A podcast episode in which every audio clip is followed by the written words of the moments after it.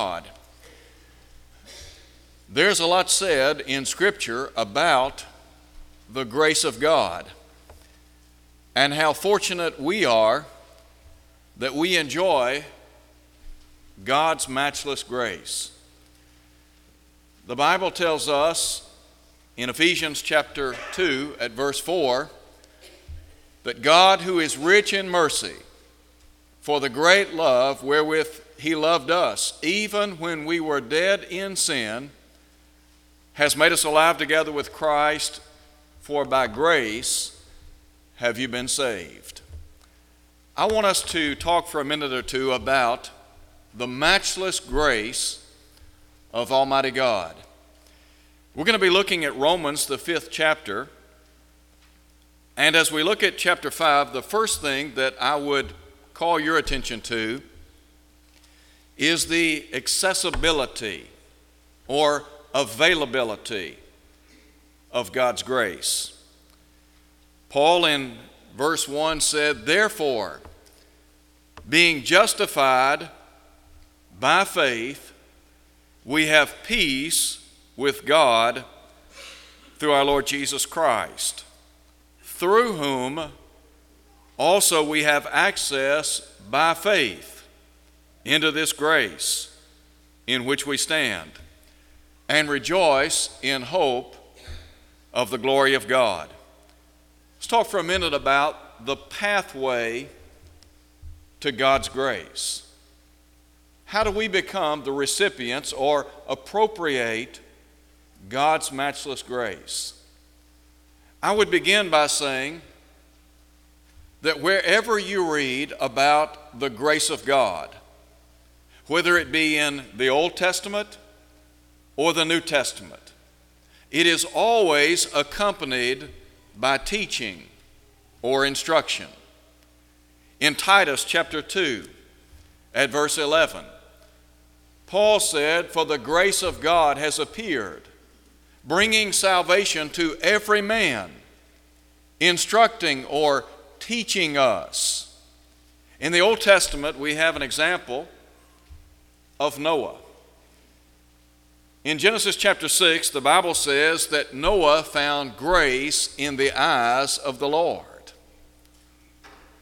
God, in the long ago, had decreed that he would destroy the world by means of a universal flood. And so in verse 14, God told Noah how that he and his family could escape that devastating flood he instructed him to build an ark of gopher wood. And the Bible says in the last verse of chapter 6 that thus did Noah according to all that God commanded him. So did he. And so when we talk about the pathway to the grace of God, what I would say is it is attainable through faith and obedience. You see, there is this system of faith, the gospel that leads to what I would call a personal faith. For example, in 1 Corinthians chapter 4 verse 15, Paul said to the Corinthians, "I have begotten you through the gospel." The gospel is God's message that has been revealed to save lost mankind. When we comply with the conditions that are set forth in the gospel, then we enjoy the benefits and the blessings of God's grace. In 1 Peter chapter 1 verse 22, Peter said, "Seeing you have purified your souls in obeying the truth or the gospel." He goes on to say that they had been born again, not of corruptible seed, but of incorruptible, by the word of God, which lives and abides forever. So when we obey the gospel, we enjoy the blessings of salvation. Now, how does faith come? I said just a minute ago, there is this system of faith that leads to a personal faith. When individuals hear the gospel, hopefully and prayerfully, what develops is faith. And out of faith, they respond to the truth. And so in Romans 10, verse 17, Paul said, faith comes by hearing, and hearing by the Word of God. Now take that and listen to what Paul said again in verse 1 of chapter 5 in the book of Romans. Therefore, having been justified by faith, we have peace with God through our Lord Jesus Christ, through whom also we have access by faith into this grace in which we stand. And so it is through our obedience, through faith and obedience, that we enjoy the blessings of God's grace, His unmerited favor. God doing for us what we are unable to do for ourselves. Now, as we think about this pathway to God's grace, let me just talk for a minute or two about some of the provisions of God's grace. When we look at the New Testament and we talk about the great blessings or benefits of God's grace, they are innumerable. There is a whole host of spiritual blessings that we enjoy in Christ. When Paul wrote to the church at Ephesus, he said, Blessed be the God and Father of our Lord Jesus Christ, who has blessed us with all spiritual blessings in the heavenly places in Christ. All of the spiritual blessings known to man are in Jesus Christ. So let's just say that we decide to obey the gospel. We appropriate God's matchless grace. What can we expect? Well, first and foremost, there is pardon or forgiveness. When you and I decide to respond out of an obedient heart to the gospel, that is, the truths that are revealed about Jesus going to the cross and dying for our sins, that he was buried and raised again on the third day when we respond to that gospel, we enjoy pardon or the forgiveness of our sins. In Ephesians chapter 1, Paul said in the long ago, In him or in whom we have redemption through his blood, the forgiveness of sins. Think about those people on Pentecost Day. Many of those people were well acquainted with the facts that had occurred on Calvary's Hill. They knew about Jesus of Nazareth. They knew that Jesus had been put to death. Some of those people had been present at the cross. As a matter of fact, Peter indicts them as having put him to death. When they heard that message, they were cut or pricked in their hearts. And so they cried out unto Peter and the rest of the apostles, Men and brethren, what shall we do? They understood their lost condition. And so Peter said, Repent and be baptized, every one of you, in the name of Jesus Christ, for the remission or the forgiveness of your sins. So when we talk about the matchless grace of God, first and foremost, I think about the opportunity to be forgiven to have my sins washed away or to be cleansed by the blood of Christ. You see, the blood of Christ is what washes away all sins. When Paul recounted his conversion in Acts 22 16, he said he was instructed to arise and be baptized and wash away his sins. What is it that washes away sin? Well, it's the blood of Jesus. That's why Paul said, In whom we have redemption through his blood, the forgiveness of sins, according to the riches of his grace in verse 7 of Ephesians 1. And then, secondly, there is peace. Look again at what Paul said in verse 1. Therefore, having been justified by faith, we have peace with God through our Lord Jesus Christ. There are vertical dimensions of peace, and there are horizontal dimensions of peace. We are to live peaceably with all men according to what Paul said in the book of Romans. But we're talking primarily about the peace that we have with Almighty God. In other words, before we became a Christian, we were said to be without hope and without God in this world. We were estranged. We had no relationship with God. We were not at peace with our Creator. But having obeyed the gospel, we have peace. We have, as Paul would say, the peace that passes all understanding in Philippians chapter 4. to know that I have peace with my Creator, that I can go to bed at night and know that every sin has been forgiven, that I stand right in the sight of Almighty God, that if I stand before Him in judgment, all is well. And then as I think about the provisions of God's grace, I am reminded of the praise that I have for Him. And by that I mean, I step back and contemplate all that God has done for me through Jesus Christ.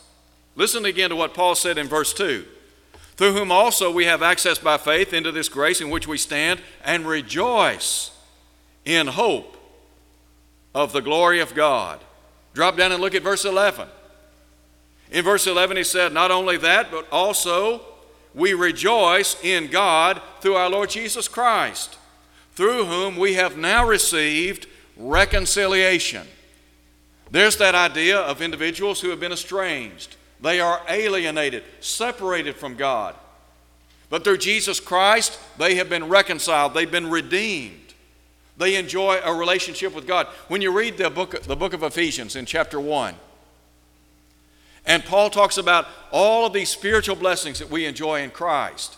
It's interesting to me that in verse 6 he would say, To the praise of the glory of his grace, wherein he has made us accepted in the beloved. To know that God in his grace has reached out to me. To know that God is concerned with what we call the crown of his creation. So, the accessibility of God's grace. But then there is a second thing I want you to see, and that is the abundance of God's grace. Now, we could talk about the blessings and the bountiful blessings of God's grace.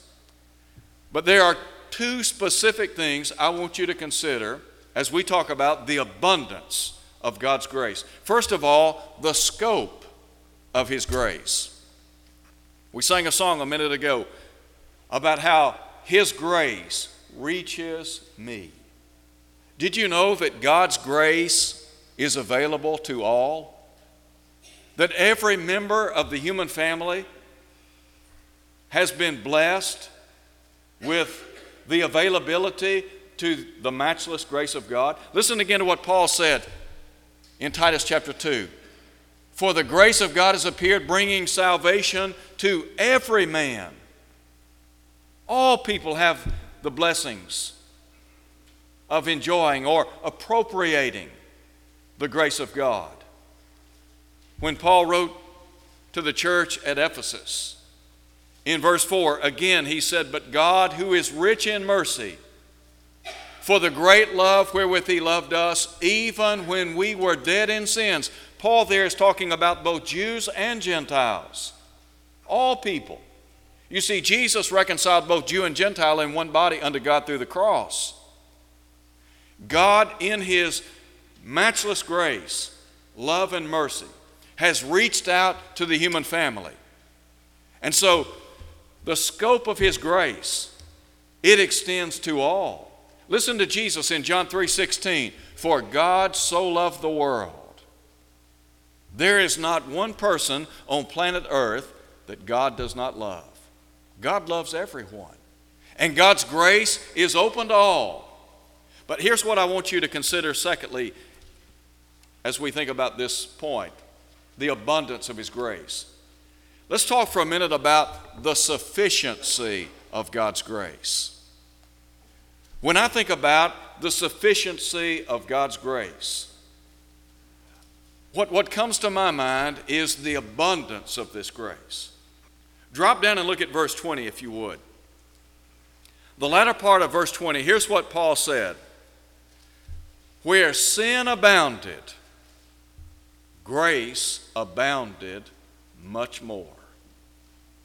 Several times, about five times in chapter 5, the Apostle Paul will use this expression much more. And all he is saying here is that where sin abounded, grace abounded more.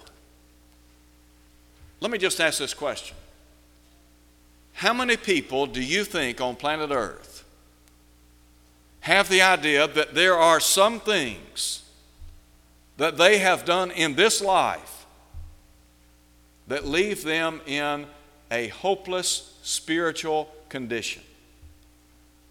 Did you know that there is no sin too great that can be forgiven? Did you also know that there is no sinner too wicked that cannot be forgiven? Somebody says, You just don't understand where I've been.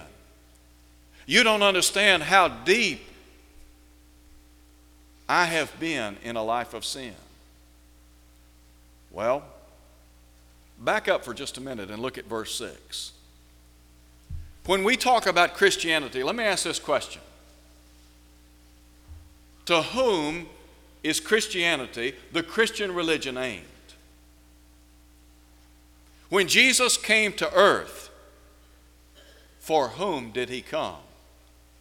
Do you remember what was said in Matthew chapter 1 verse 21? The Bible says that Jesus would save his people from sin.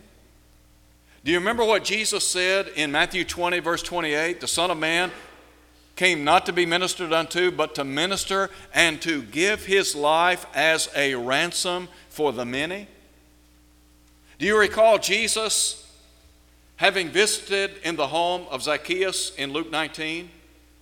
When he said, The Son of Man has come to seek and to save the lost. Now, Jesus, as he would say, came not to call the righteous, but sinners to repentance. Jesus came and died for sinful people. Now, the sufficiency of God's grace. Let me just call attention to verse 6 again. Listen to what Paul said. For when we were still without strength, in due time Christ died for whom? the ungodly. There is a difference between the godly and the ungodly. Jesus came and died for the ungodly. Look at verse 8. But God demonstrates or manifests his own love toward us in that while we were still sinners, Christ died for us. So, what about the sufficiency of God's grace? Do you remember what Paul said in verse 20? Where sin abounded, grace abounded more. So, let me just call attention to the kinds of sin that God will forgive. What about somebody whose life is mired in immorality? Is there hope for that person? Sometimes we tend to categorize sin, don't we? The Bible simply says that sin is the transgression of the law. Sin ultimately brings death. Romans 6, verse 23. The wages of sin is death. The bottom line is sin, any sin, leads to separation from God. Individuals who do not have the blood of Christ are without hope and without God in this world. That's what Paul said in Ephesians chapter 2, verse 12. But Christ died for the ungodly. So, what about the immoral? Do you remember in Acts chapter 18 at verse 8, the Bible tells us that Paul spent 18 months in the city of Corinth preaching the word. He spent 18 months teaching those people. And here's what the Bible says many of the Corinthians, hearing, believed, and were baptized. What kind of folks are we talking about? What about those people that lived in Corinth? Look at chapter 6, verse 9, 1 Corinthians. Paul said, Know you not that the unrighteous will not inherit the kingdom of God? Neither fornicators, nor idolaters, nor adulterers, nor homosexuals, nor thieves, nor covetous, nor revilers, or drunkards, or extortioners shall inherit the kingdom of God. But then in verse 11, here's what he said And such were some of you. Do you mean to tell me that where sin abounds, grace abounds more? That's exactly what I'm saying. That's what Paul is saying. So you've lived a life of fornication, God can forgive you. So you've lived in open adultery, God can forgive you. So you have been a practicing homosexual, God can forgive you. So you have lived the life of a drunkard, God can forgive you. So you have been a thief, God can forgive you. What about idolatry? What about somebody who is practicing a religion that is completely foreign to New Testament Christianity? Did you know Jesus said, I am the way, the truth, and the life? No man cometh unto the Father but by me. John 14, 6. Did you know that Luke said in Acts chapter 4, verse 12, Neither is there salvation in any other? There is no other name under heaven given among men whereby we must be saved. What about somebody whose life is steeped in pagan idolatry? Let's say they are followers of Islam, the teaching of Muhammad. Let's say somebody's caught up in Buddhism or some other Eastern religion. Is there hope for that person? Can they be forgiven? In 1 Thessalonians chapter 1 verse 9, Paul talks about the church at Thessalonica. And in writing to those people, he said they had turned to God from idols to serve the living and true God. Can I be forgiven? If I know nothing of Christianity and I'm practicing some pagan religion, the answer is absolutely yes. What about somebody who is a murderer? Do you think God would, would forgive somebody who has taken the life of another individual? Let me give you an example from the Bible Saul of Tarsus. Do you remember when Saul of Tarsus killed members of the church? He said, when they were put to death, he said, I consented in Acts 26. When Stephen was stoned, Luke tells us in chapter 7 of the book of Acts, they laid their garments at the feet of a young, of a young man named Saul. Paul, I believe, came to understand the great blessings of God's grace. In 1 Timothy chapter 1, he talks about the exceeding riches the abundance of God's grace and mercy. He said, This is a faithful saying and worthy of all acceptance that Christ Jesus came into the world to save sinners, of whom I am chief. What did Jesus say? I have not come to call the righteous, but sinners to repentance. When Paul recounted his conversion story, he said he was instructed to arise and be baptized and wash away his sins. Now, let me give you an example that is more contemporary. How many of you remember Jeffrey Dahmer? You remember him? He was a serial killer. Jeffrey Dahmer did a lot of very evil things. I'm not sure how many people he was responsible for killing. But Jeffrey Dahmer came in contact with the truth of God. He heard about the gospel. And not only did he hear about the gospel, but he obeyed the gospel. I had a conversation some years ago with Garland Elkins, who was the minister for the Getwell Church of Christ many years ago. And the Getwell congregation hosts the annual Spiritual Sword Lectureship, and they produce a journal quarterly.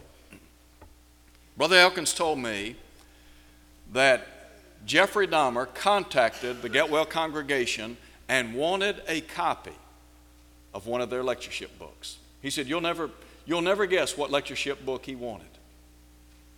The lectureship book was God Demands Biblical Preaching. Maybe that is somewhat of an interesting book to desire. When Jeffrey Dahmer was bludgeoned to death in prison, Brother Elkins said he was holding a meeting in Chattanooga, Tennessee. I think Brother Elkins had corresponded with Jeffrey Dahmer. And he said the news people interviewed him and they wanted to know Do you believe that God forgave Jeffrey Dahmer? And here was his response If Jeffrey Dahmer did what the Bible said to do, yes, I believe he was forgiven. You may have been a serial killer, but God would forgive you. Listen again to what Paul said where sin abounded, grace abounded much more. Thirdly, what about our attitude toward grace? Are there boundaries when it comes to God's grace? Well, the answer would be yes. Let, us just talk for a minute about how we should view grace. Sometimes individuals have the idea, it's a mistaken idea, that grace is a license to just live any way you please. So Paul addresses that very fact. Look, if you would, at verse 1 in chapter 6. He asks the question What shall we say then? Shall we continue in sin that grace may abound? Some translations say, Certainly not. Other translations say, God forbid. And the idea is, why would you want to continue living in sin? And the answer is, the reason is, you died to sin. Listen to what Paul said. How shall we who died to sin live any longer in it? When you became a Christian, when I became a Christian, we said, in effect, we are out of the sinning business. We have gone out of business in respects to that way of life. We're done with it. Now, does that mean I'm going to be that, that I'm going to be faultless? That I'll never sin? Absolutely not. Are there provisions when I do sin? Yes, there are. John tells us if we walk in the light, as he's in the light, the assurance is Christ's blood is constantly working in our lives. In verse 9 of 1 John chapter 1, he said, If we confess our sins, he's faithful and just to forgive us, to cleanse us from all unrighteousness. In chapter 2, in chapter 2, he said that if any man sins, let him know he has an advocate with the Father, Jesus Christ the righteous. In verse 1 of that same chapter, John said, My little children, these things I write to you, that you sin not. That's the ideal. Why? Because we're out of the sinning business. We're not practitioners of sin any longer. But what if we stumble and fall? What if we say or do or think something we shouldn't do?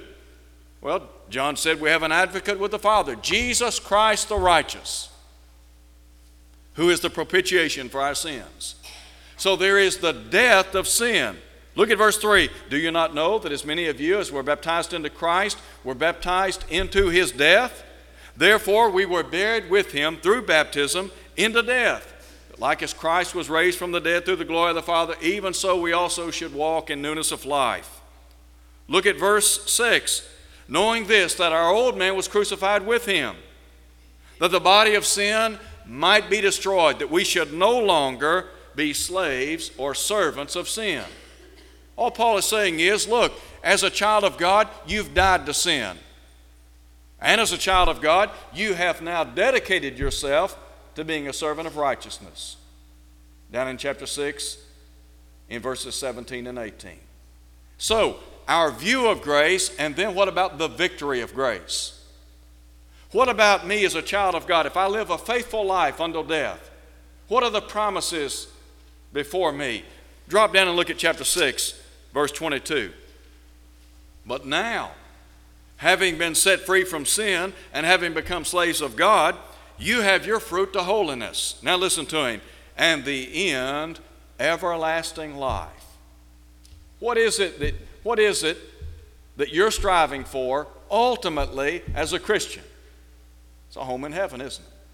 I mean, where is it we're wanting to go one day? We want to go to heaven, don't we? Jesus said, Let not your heart be troubled. You believe in God, believe also in me. In my Father's house are many mansions. Jesus promised the apostles in the first century that he was going to prepare for them an eternal abiding place. Peter said that as a child of God, we have an inheritance. He said it's incorruptible, it's undefiled, it fades not away, it is reserved in heaven for you. God has a place for you. So, without the matchless grace of God, we would have no hope. But in Christ, we have hope. It's interesting that in Ephesians 2 at verse 12, Paul talks about those who are without hope and without God in this world. But in verse 13, he said, But now, present state, but now in Christ, you that once were far off are made near by the blood of Christ. You see, God's precious Son went to the cross, died for our sins.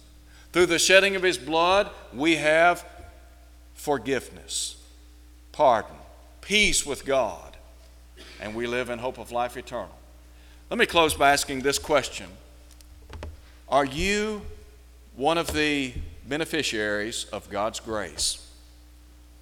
Have you acted on God's grace?